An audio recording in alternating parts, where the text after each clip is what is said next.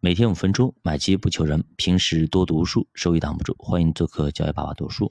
那今天我们继续聊这个熵增定律啊。今天我们看一下霍桑效应啊。霍桑效应的一个重大应用就是啊，努力的倾听别人，多让别人讲述一些他的成功经历，你只需要做一个耐心的倾听者就可以了，并时不时的哎报以认同的微笑，哎，这是主持人应有的一个素质。当然，我们作为一个普通人。那么我们能够做到这一点就可以了。你得让你的采访者，哎，他能够全部啊，把心里所有的想的事情，或者说有意外的事情，全部讲出来。哎，我们需要做到这一点。而且这是一个非常有效的面试技巧。你在面试的时候呢，如果能够激发面试考官啊讲的口若悬河，那么你成功入职的概率就大大提升。当然，记者也一样。我以前看过一本书啊，是那个写杨澜的，他就是有这个特点，而且朱军也有啊。所以说你要让你的这个采访的对象能够源源不断的，或者说把自己想说的所有的话啊都说出来。这个时候你要记住啊，要做一个聪明的提问者，时不时的要认同点头啊。每个人都需要被看见，需要呢被认同。这种不知不觉的拍马屁的技巧呢，大家一定要学会啊。所以沟通并不是自说自话。而是你要让别人说他最想要说的话，别人跟你交流越舒服，他对你的印象就会越好。相反，你说的都是他不爱听的，你说的越多，那么你的关系也就会越糟。我们做生意最大的成本就是信任，如果对方不信任你，你甚至都要付出巨大的金钱成本。咱们打个比方啊，比方说，呃，关系非常好的啊两个人，那么说好了就店前开工了。先干着再说，哎，如果是两个人关系不好，那么不见兔子不撒鹰，你的钱不到位，哎，你啥也别想干就不行。所以说，你俩关系重不重要？所以商业声誉才是最重要的。能找上门的客户，跟你去求爷爷告奶奶才敲门敲开门的那些客户，肯定完全不一样，对不对？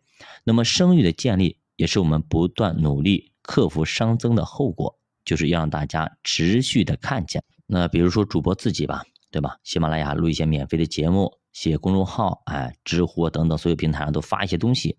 其实呢，目的就一个，就让更多人看见我啊，增加商誉，对吧？各个平台、朋友圈等等都都发一发，哎，最起码让更多人认认识你，哎，知道有这么个人哎，他是以在做这一块的啊。所以说，虽然这一块并不是直接产生收益啊，但是它却为我们其他的业务带来很多的便利。对吧？因为你在做你的本职业务的时候，哎，发现哎，这个人好像财经那一块做的比较好，或者等等啊，基金这一块做的比较好，等等，或者读书读的比较的比较多，哎，他们会咨询你其他一些东西，会给你的主业带来赋能。那比方说，很多的粉丝没有见过面，或者朋友圈里的陌生人没有见过面，就突然就加微信了啊，过来就买一些产品，哎，就感觉好奇怪，为什么这样呢？因为呢，他一直在关注你，只是呃，我不认识他，但是他认识我。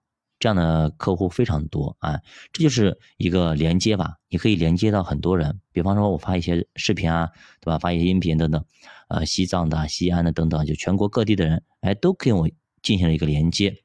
虽然说我们不认识，但是通过某一个点，也许一个主播的爱好，或者有一个财经的爱好等等等等，哎，连接到了。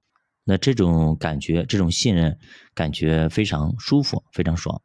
其实这种信任感就来自于我们长期的坚持，每天的晨更，对吧？每天的努力，每天的分享。所以说，我们做任何事情要长期的坚持啊，长期的坚持。有句古话，老话就讲啊，叫要饭的没有早起的，没有要早饭的。但凡他能早起啊，也不至于说要饭了。但凡哎要诈骗的。不会坚持好几年内容的输出，又给你读书，又给你讲解讲课，又给你分析，又给你答疑等等等等，啊，你琢磨琢磨是不是这个道理？但凡想骗钱，一定是尽快圈钱，然后赶紧跑路。你去看一下是不是这样子？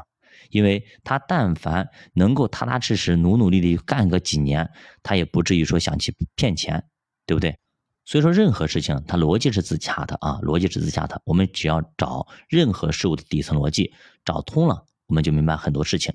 所以被看见这种驱动力，其实也可以用来教育咱们的孩子。比如说，有的爸妈啊，就把孩子培养成网红，唱歌跳舞，放到网上去，让大家点赞评论。特别是一些特长，要不断的猛烈的夸奖夸奖。这就让孩子产生巨大的成就感。之前我们讲的谷爱凌的例子就是这样啊，妈妈和外婆不断的正面激励、正面的鼓励，产生的这种效果。那么你教育孩子的方法对吗？是在激励还是在打击？要好好反思一下，不要整天就说，哎，你这个笨啊，怎么脑子这么笨啊？怎么这个也不会，那个也不会？他脑子里天天出灌输的就是，我妈认为我啥也不是，我感觉我啥也不是。你这样的话，就把一个天才，有很可能把一个天才。活活的给扼杀了啊！所以说我们一定要学习，多学习。那么我们下节给大家讲一下对抗熵增的法则，叫做帕累托定律。用帕累托定律，我们可以对抗熵增。我们下节继续接着讲，九八读书陪你一起慢慢变富。下节再见。